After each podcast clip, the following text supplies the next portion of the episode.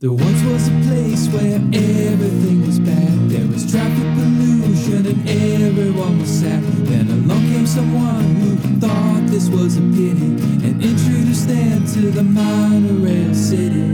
Monorail city, monorail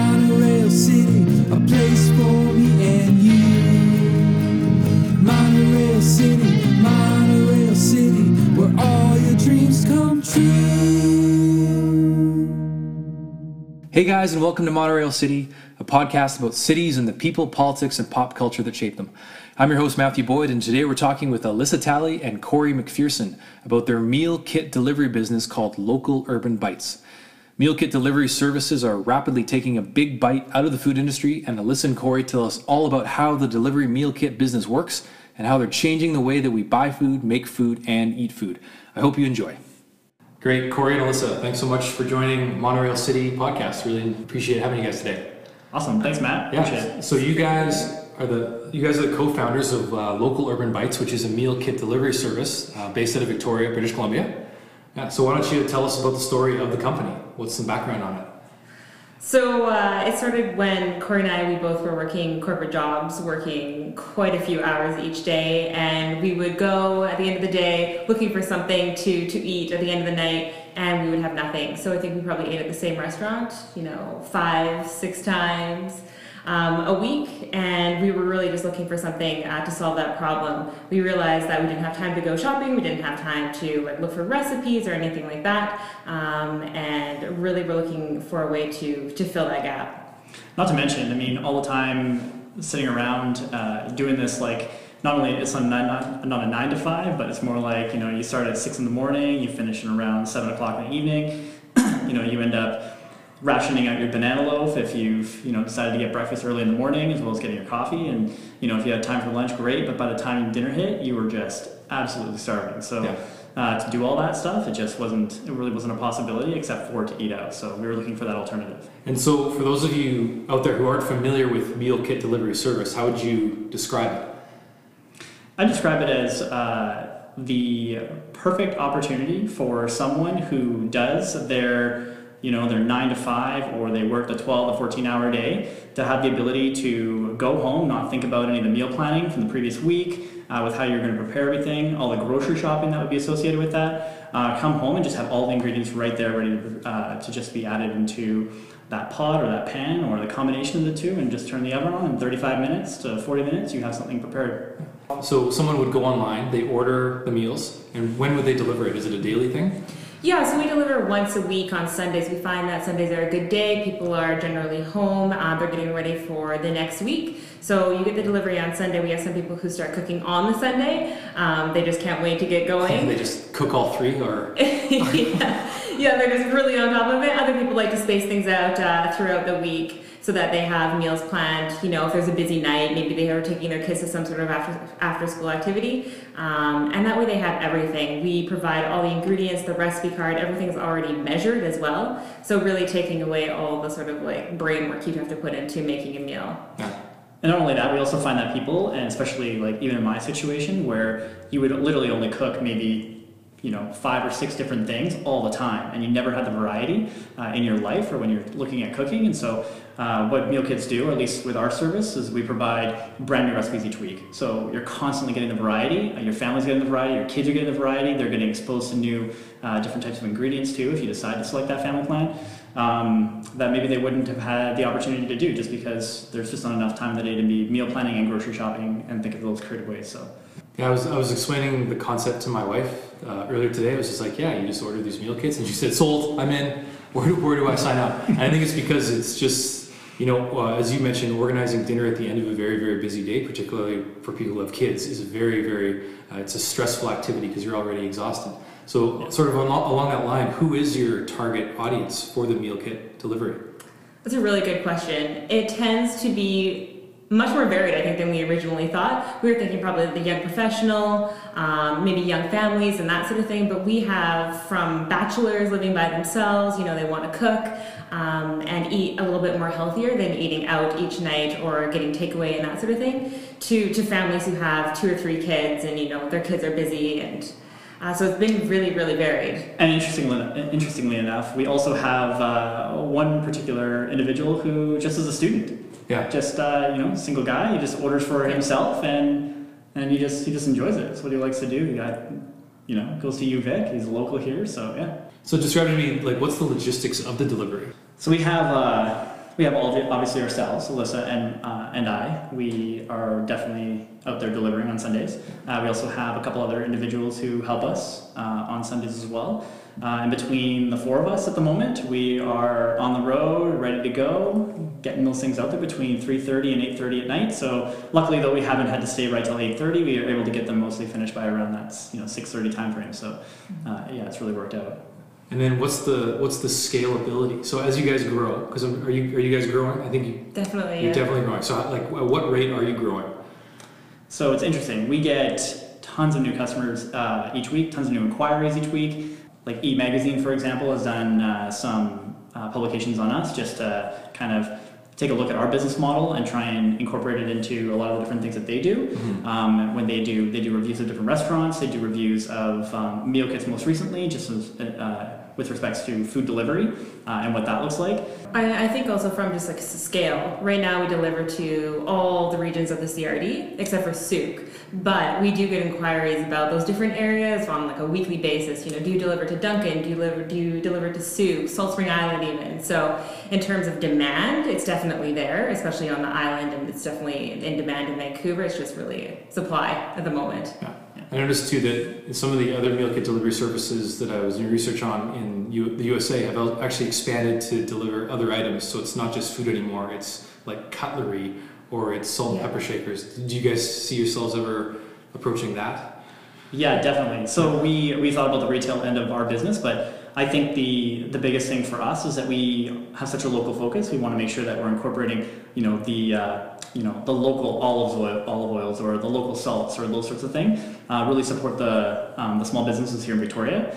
Uh, as our primary focus, and so doing that, we want to make sure that we're carefully selecting those retailers that we want to do business with. So, So speaking of the small businesses in Victoria, is that sort of one of your business mandates is to make sure that the ingredients that go into the meal kits are supported by or produced by local organizations? Yeah, we try to as much as possible source as locally as we can. We work with the root cellar very, very closely. Um, in addition to Portofino Bakery, we work with the market stores, so Market on Millstream, Market on Yates, um, those businesses that already support local suppliers. Um, those allow us to to really get everything that we need in terms of meat and produce, all that sort of stuff that goes into our bags on a weekly basis. So definitely a huge focus for us. Yeah. And you guys both seem very passionate and excited about this. I noticed that as soon as we started this conversation. I'm just wondering why why is it that you love this entrepreneurial opportunity? It's probably different for both of us, I would say. For, for me personally, um, I've always had a huge interest in, in baking in particular and cooking for sure.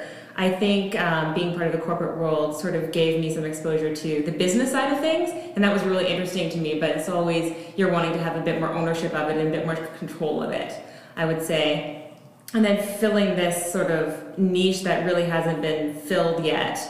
And we initially started out wanting to do frozen meals and very, very, very quickly realized that there's only so many different variations of frozen meals that you can create. So having this, I think the world of possibility is just is huge for it. So that's really exciting. Yeah, and so from my perspective, it's like I've always been involved in business, and uh, my undergrad's in business, so it's in commerce. And so part of that it was about you know finding that niche product, finding that uh, that business model that's really going to take you and, and be scalable and take you to the next level. And so that in combination with the passion for food and the passion for cooking and that sort of thing, uh, I think has really been the thing that has propelled us forward. And Alyssa and I, Alyssa comes from more from an HR background, myself from more from a logistics operations background. Between the two of us, you know, we carry each other's strengths uh, and you know offset our, our weaknesses with with one another's abilities. So Yeah. Yeah. Is there anything that freaks you out about this type of industry or, or taking that leap into the entrepreneurial world? yeah, definitely. I think you I think you definitely get freaked out. Uh, you get freaked out because you are the product of what you put out there, and that product is what you hope people are investing in. When Yeah. you get when you get that customer and you have that brand new customer, you don't want anybody to leave unhappy, and so you really understand why there's such a huge customer focus. And so you know, Alyssa and I have been out delivering tomatoes until eight o'clock at night because we realized that a tomato was forgotten in one of the bags, and this was in our early. This was in our earlier days. Yeah. So there has been there has been those moments, and those moments where you really realize that you're providing that convenience, you're providing that alleviation of stress, and if that customer doesn't have everything that they need, and they do not have all the ability to create what you have created for them at their fingertips, then what do you have? You don't really have anything. So there's a massive risk in there. And just being your own boss and making sure that you're making all those right decisions and you know, making sure your photo resolutions are at the right resolution so when they go out, they look great. It's all those things. Everything, every single thing that you do every single day has an element of risk to it. So And I guess you guys feel a sense of the business is almost a part of you. Do, do I get that with you guys? I think definitely, especially now, it's sort of like you eat, breathe, and sleep local urban bites.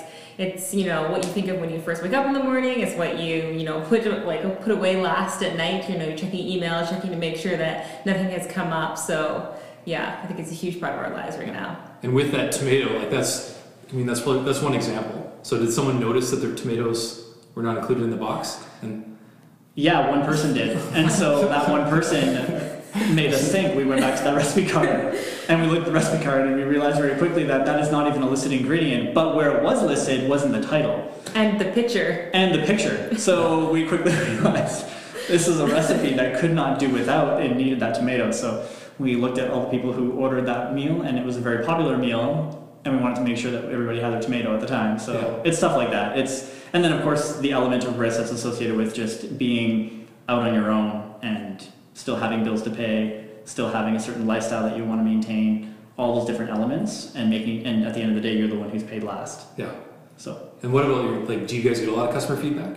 We do. We get some unsolicited feedback, and we get some feedback that we definitely ask for. We send out an email after each order that goes out just to get an idea of what people thought of it, what they liked, what they didn't like, if they thought we could change anything. But we also get people who give us feedback to spur of the moment. You know, they're asking a question, and even today, someone was asking, you know, what the general delivery time was, um, and they gave us a bunch of positive feedback in addition to saying thank you for the information that we provided them. So that's always amazing for us to get, you know, it's a, it's a nice, you know, motivation to keep going. Yeah. And because sometimes you just you just send it out there and you're not really sure what people think, if they are liking it or not liking it. So any sort of feedback you can get is just amazing. We we think about it, we use it, we act upon it all the time. Yeah. So sort of changing gears a bit, uh, you mentioned earlier like the restaurants. So what is the restaurant? What do you think the restaurant's reaction is to the meal kit delivery in- industry? Because you have to think that it could be taking out some of their potential market share, or is there opportunities to coexist? Well, I certainly think that when you take a look at when you take a look at the whole market and you take a look at the restaurants that are out there, all the new restaurants that are, that are popping up all over the place, particularly in Victoria, um, and then you take a look at meal kit delivery and the kind of service that we're in, not every single person eats out every single day. So with that, we're more of a complement, I would say, um, just with respect to the restaurant industry. Um, Monday, Tuesday, Wednesdays, just you know, looking at it from that perspective, most people don't typically eat out on Monday, Tuesday, Wednesday. It's just not something that naturally occurs to people. They're more of the Thursday, Friday, Saturday, even Sunday, I would say. So for us, it's kind of it's a bit of a complement. Um, certainly, there will be situations and times I think where you know we'll be we'll be taking from you know restaurants if if people decide to make their meal kit or they want a home cooked meal. Um, but I certainly don't think that we're we're a major competitor for them at the oh. moment. No, I think that I think the program is sort of designed around the fact that people eat out, but people also want to cook at home. We only provide three meals a week, so that leaves you four other days to to do what you want to do. Given the fact that Corey was saying like Friday, Saturday, Sunday, people tend to go out, people have plans, they do other things. So I think we can definitely coexist. Yeah. Yeah. Because I was, whenever we go out for dinner, my family, one of the best parts about it is that we don't have to clean up dishes afterwards. Yeah. That's like the huge sell. Well, that's actually a very interesting component too, because I think oftentimes what happens, and I can hear it because I'm sitting there on my computer and I'm usually doing something, and Alyssa's selecting the meals and making sure that when the ingredients are being put into the pan, it's like, well, no, we're not gonna, we're not gonna we're not going to use three or four dishes here or three or four pots and pans. We're going to try and focus on only using maybe one or two. So Really? there's a Yeah. massive focus Yeah. on that because if Alyssa doesn't want If I don't want to do it, I know someone else is not going to do want to do it at the end of their workday. Like if I'm doing it at noon and I have all the time in the world to do it, and I don't want to put in that much effort, then I'm sure someone else is not going to want to do that. So you consider that in the meal plan development with regards to the amount of dishes required. Definitely. Well, that's awesome. Yeah. Oh, this this gets better and better. yeah. Yeah. So you develop all the meals yourselves then. Absolutely. Yeah, sourcing from a bunch of different inspiration. You know, it's almost a daily process. You know, going out to restaurants, looking at magazines, looking on the internet, talking with people. Inspiration really comes from everywhere. And then tailoring it, though, to the needs of this business is definitely um, unique in that fact. You're not able to just take any recipe or think of any idea and, and translate it directly to, to a meal kit delivery service. It just, you know, there's other factors that has to be taken into consideration. Yeah, so sticking on that, I mean, even if you just take a look at just wild rice from last week, and you realize there is the, the, normal way that you can go ahead and you can boil rice, which usually takes a small lifetime, and then there's parboiled rice, which will actually give you the opportunity to spend less time waiting for the waiting for the rice to boil. Yeah. So there are those considerations, and then there's also the fact that really you want a home cooked meal in less than about 35 minutes. You don't want to be spending all of your time and energy dealing with something for an hour, an hour and a half. And so things that require like, you know, marinating for the for an hour, hour and a half, it's just not a possibility for us. So we find ways to make it a possibility without having to put the time investment in. Along those same lines with the restaurants, is that I wonder what's the impact to grocery stores? Because I know I'm sure that groceries, I guess, is the other element that your business sort of competes with. So have you heard any feedback from grocery stores with regards to the service you're providing, or is there opportunities for partnership someday? I would say we, we definitely partner with the grocery stores. We have to get our supplies from somewhere, and those tend to be grocery stores. So the root cellar, for instance, you know, we're not necessarily in competition with them. We're definitely supporting them through our business. We have a partnership with them so that you know they're supplying with us with everything that we need. But um, but you know we're also giving them business as well. So we're actually I think kind of doing them a favor because we are doing all the the shopping and the delivery for them but um, but they're still getting the business for it from from us. Yeah, I think the biggest thing, as long as you're a local grocery grocery store company, I think that it's very much a partnership. Now, if you're not a local local grocery store company, well, then maybe there is an opportunity for, you know, some business not to be going into those particular areas where maybe those individuals would shop. But Yeah. We definitely, because we have such a local focus that way, we're, you know, because it is a local focus, we will support local as much as we can. And so that means dealing with those local grocers who also support those local businesses that have their, their products in there. So. And speaking of sort of the social aspect and community aspect, is that eating dinner is all you, it's a social event, right? As they always say, like families should always eat together, right? Because that's an opportunity to talk. So do you think that your the meal kit delivery promotes that and encourages that for a family to get together and, and eat and talk and say, oh, how was your day? How was your day? Yeah, I mean, I can speak. Those fun conversations.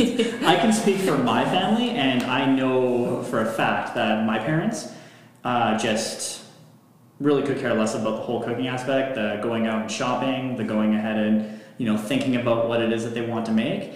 But with the meal kit delivery service, I mean, granted they are my parents, so who knows what's going on there, right? When it comes to like supporting me or whether or not they genuinely like it, but they always come back, they keep coming back, and they talk about the fact that they they constantly they cook dinner together.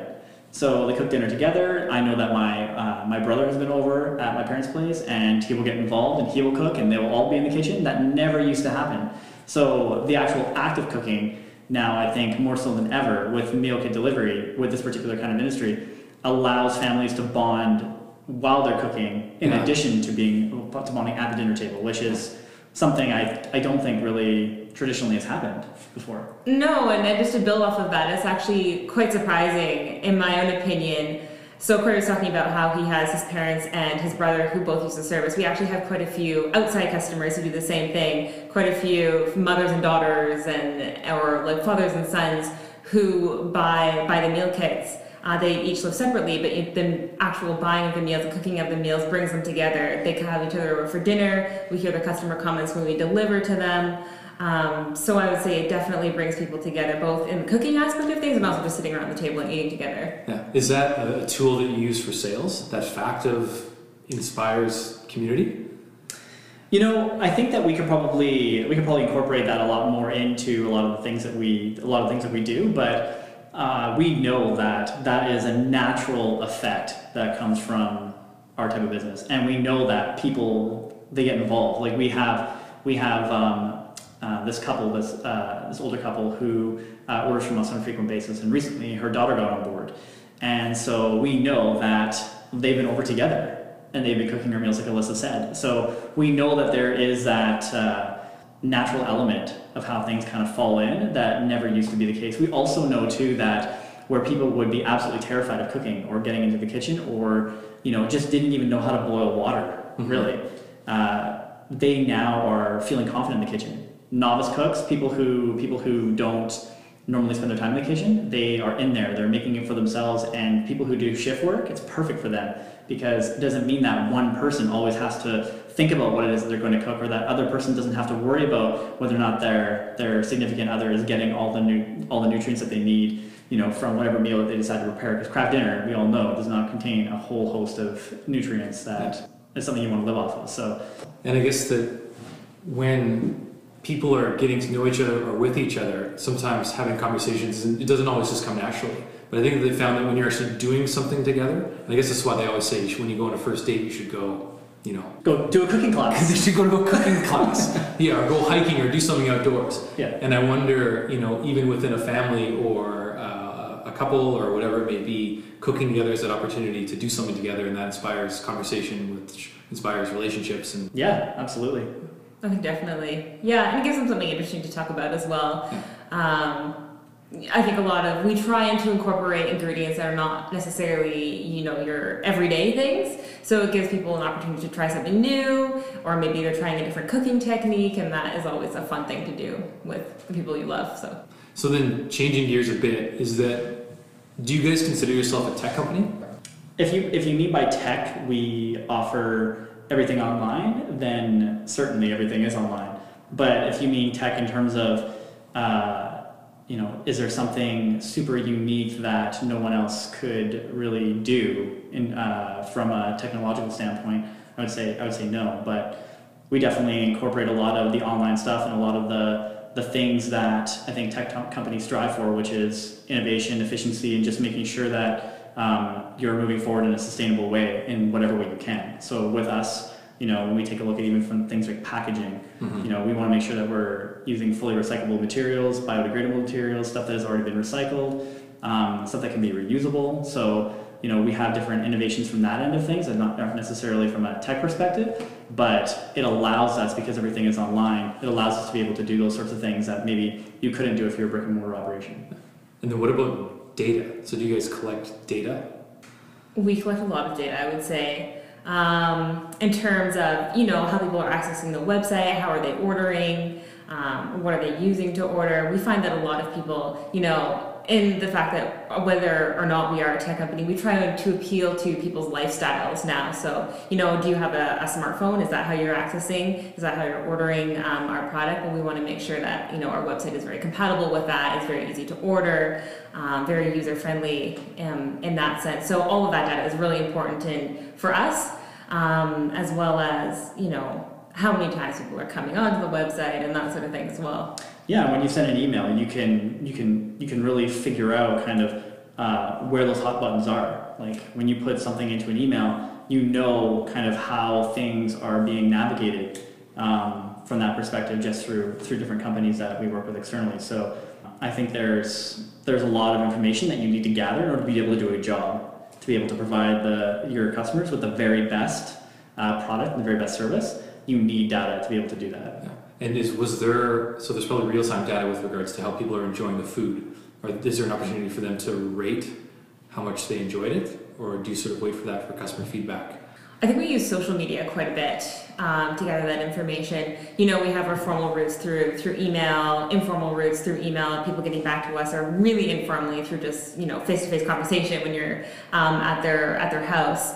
Uh, other than that, though, I think social media has been really important for us. Facebook, Instagram, Twitter, all those things where people are able to give their feedback in a, in a way that in a, in a way that they use frequently. So lots of people have Instagram, lots of people have Facebook. So we solicit a lot of information that way, you know, through reviews and that sort of thing. Yeah. What's has there been one meal in particular that's just like stood out with regards to customer reviews? So initially, we tried out this theory where people on the West Coast would, we thought that they would really like to eat healthy. And so we would provide all these, you know, quinoa bowls with superfoods and like that sort of thing. And no one ordered it. No one.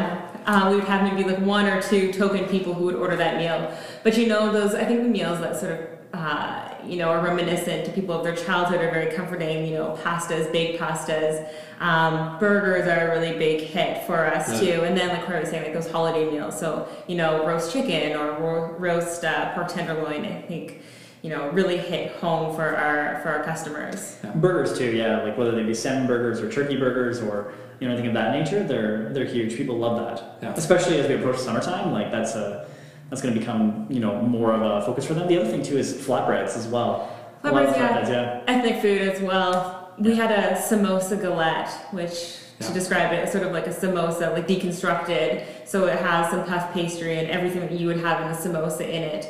Inside of it had huge reviews on that. Something I think out of the box, something that people would never normally cook on their own. But once they put it all together, they were, I think, both impressed by themselves that they had created this thing, and um, also very um, happy with the way it tasted and that sort of thing. What about just a day of bacon, like a, a pure bacon day? Has that ever been considered? we, we did do we did do one. It's just like the, yeah. the picture's just a plate of bacon and just No. see where that goes. yeah. no bacon, but we decided at one point in time, Yeah. and we decided this was back when Oh, no bacon. no, it wasn't bacon. Oh. no. We did incorporate. There was some things. There was some things with bacon in it, but we decided to do a breakfast for dinner option. And let me tell you that that probably will not happen again, or at least No. not for a very long time. What, what happened? Well, let's just put it this way: we did not even realize the amount of eggs, just the transporting of the eggs alone, and the packaging of the eggs, and thinking that you have enough time in your kitchen space to be able to to be able to put it all together. It was a it was a bit of an issue It because was. everything had eggs in it, and when six of the recipes have eggs in it, and you have multiple people order or multiple households order, it is eggs add up very quickly. Yeah. I think we were giving people up to like two dozen eggs mm-hmm. for just for just their three meals that week in some cases. Yeah.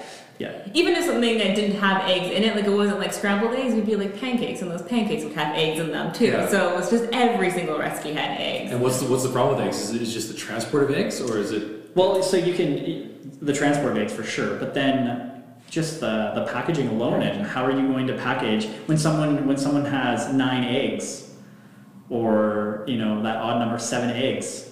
So it doesn't really work with like six. You got to package that other one or Well, the thing you know, was eight, that you got to package the other one. Even if someone required a dozen eggs for that meal, the nature of our business is that we, we try and package things so that it's exactly the portion that you need to make that mm-hmm. recipe. So let's say you have uh, three, you have three recipes, but they each have different quantities of eggs. You're having to package each of those different eggs separately, even though total that customer only needs 12 eggs. You can't actually give them a carton of 12 eggs. Yeah. You're having to separate them and package them all individually. Yeah. Yeah. And, and eggs are so high risk too because of you know cracking an egg can go wrong very very quickly. Yes. From experience. So if you lose one, then it's just game over. Well, exactly. Luckily, eggs are one of the more common things that people find in their fridge, but if it's something that is Oh my God. completely outside the box, this egg. Where do I find another one of these things? yeah, exactly. Very similar, reminiscent to the uh, to the tomato experience that we Yeah. had. So you guys are just based in the Victoria capital region right now, British Columbia. So do you guys have any plans or um, wishes to sort of expand beyond? Yeah, so we definitely, like Alyssa was saying before, we do have uh, quite a few inquiries just up island. We've had inquiries from Salt Spring, although I don't know if Salt Spring is going to be an opportunity for us, uh, you know, anytime soon, just based on the, the logistics of getting it there. But um, certainly up island for sure uh, is something that we can see happening, you know, within the next six months to a year. Uh, and then there's also, um, you know, even looking beyond that and just trying to figure out how this kind of how local urban bites can be translated into another community or into another city. Um, you know, perhaps where someone else would also like to open a chapter there because we really want to make sure that we're focused more on the reusable bag aspect of things, more of the sustainability side of it, uh, and less so on the sheer volume of packaging that um, you can find in you know in other services similar to ours, where there is a lot of packaging for the food that you have. So um, I think with with keeping that focus, it's really important for us to, to scale, but scale responsibly. Yeah, I would say so. Really trying to limit our carbon footprint on things. There's a lot of companies out there shipping long distances. So, like Corey was saying, if you can create different chapters that are local to that community, that's really what we would be aiming for. Yeah. Yeah.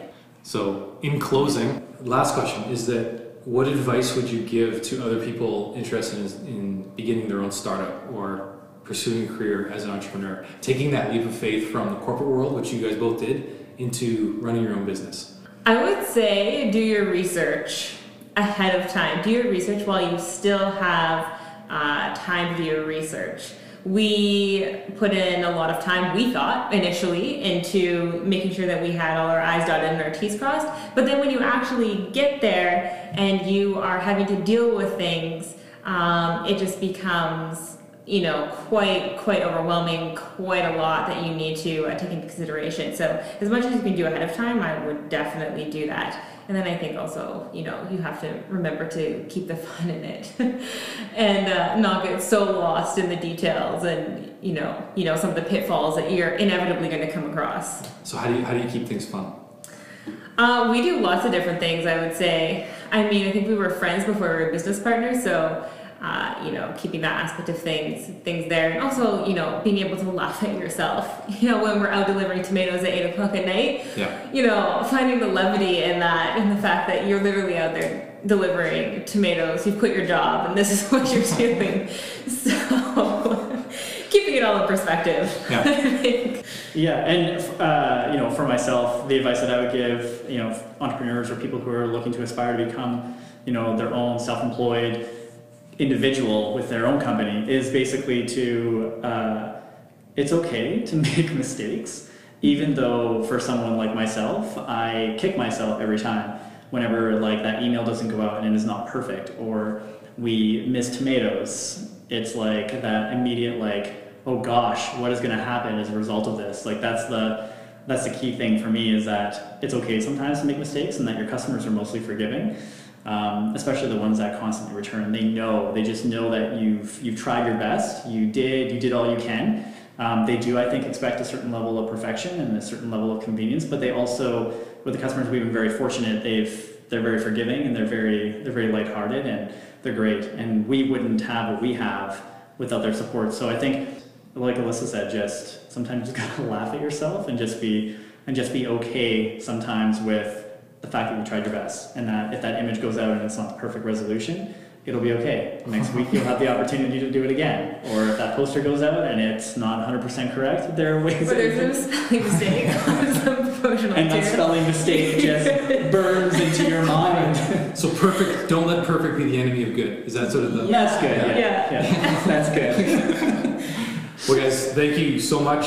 It's localurbanbites.com and you guys are contagiously uh, optimistic and positive. I think it's great. You guys are uh, great role models for anyone else who wants to start an organization. So, all the listeners out there, make sure you go out there to localurbanbites.com. I know it's based in the Victoria and the surrounding areas now, but who knows, it might expand further. And I'm sure that you guys would be more than willing to offer any advice or feedback if anyone were interested in contacting you guys. Is that fair to say? Yes, definitely. Yeah. yeah. Very cool. Well, I'm very, uh, I'm looking forward. I'm, I'm going to look at it tonight, and I'm going to, I'm going to sign up for it. I think next week to test test it out because I'm excited. You guys got me super hungry. Although I would really like a bacon, a bacon themed day. I really think there's a there's a niche market there. So much. sure. cool. Well, thanks so much, guys. Really appreciate it. Awesome. Thanks awesome. for having me. Thank you. Hey guys, thanks so much for listening. Hopefully you're not too hungry after listening to that. If you enjoy the show, please be sure to spread the word or perhaps even write a review on iTunes. And be sure to find out more at monorailcity.com. In closing, remember to be kind to your neighbors, support your local libraries, and remember that food is meant to be enjoyed with other people, so be sure to give local urban bites a try. Take care. Monorail City, Monorail City, a place for me and you. Monorail City, Monorail City, where all your dreams come true.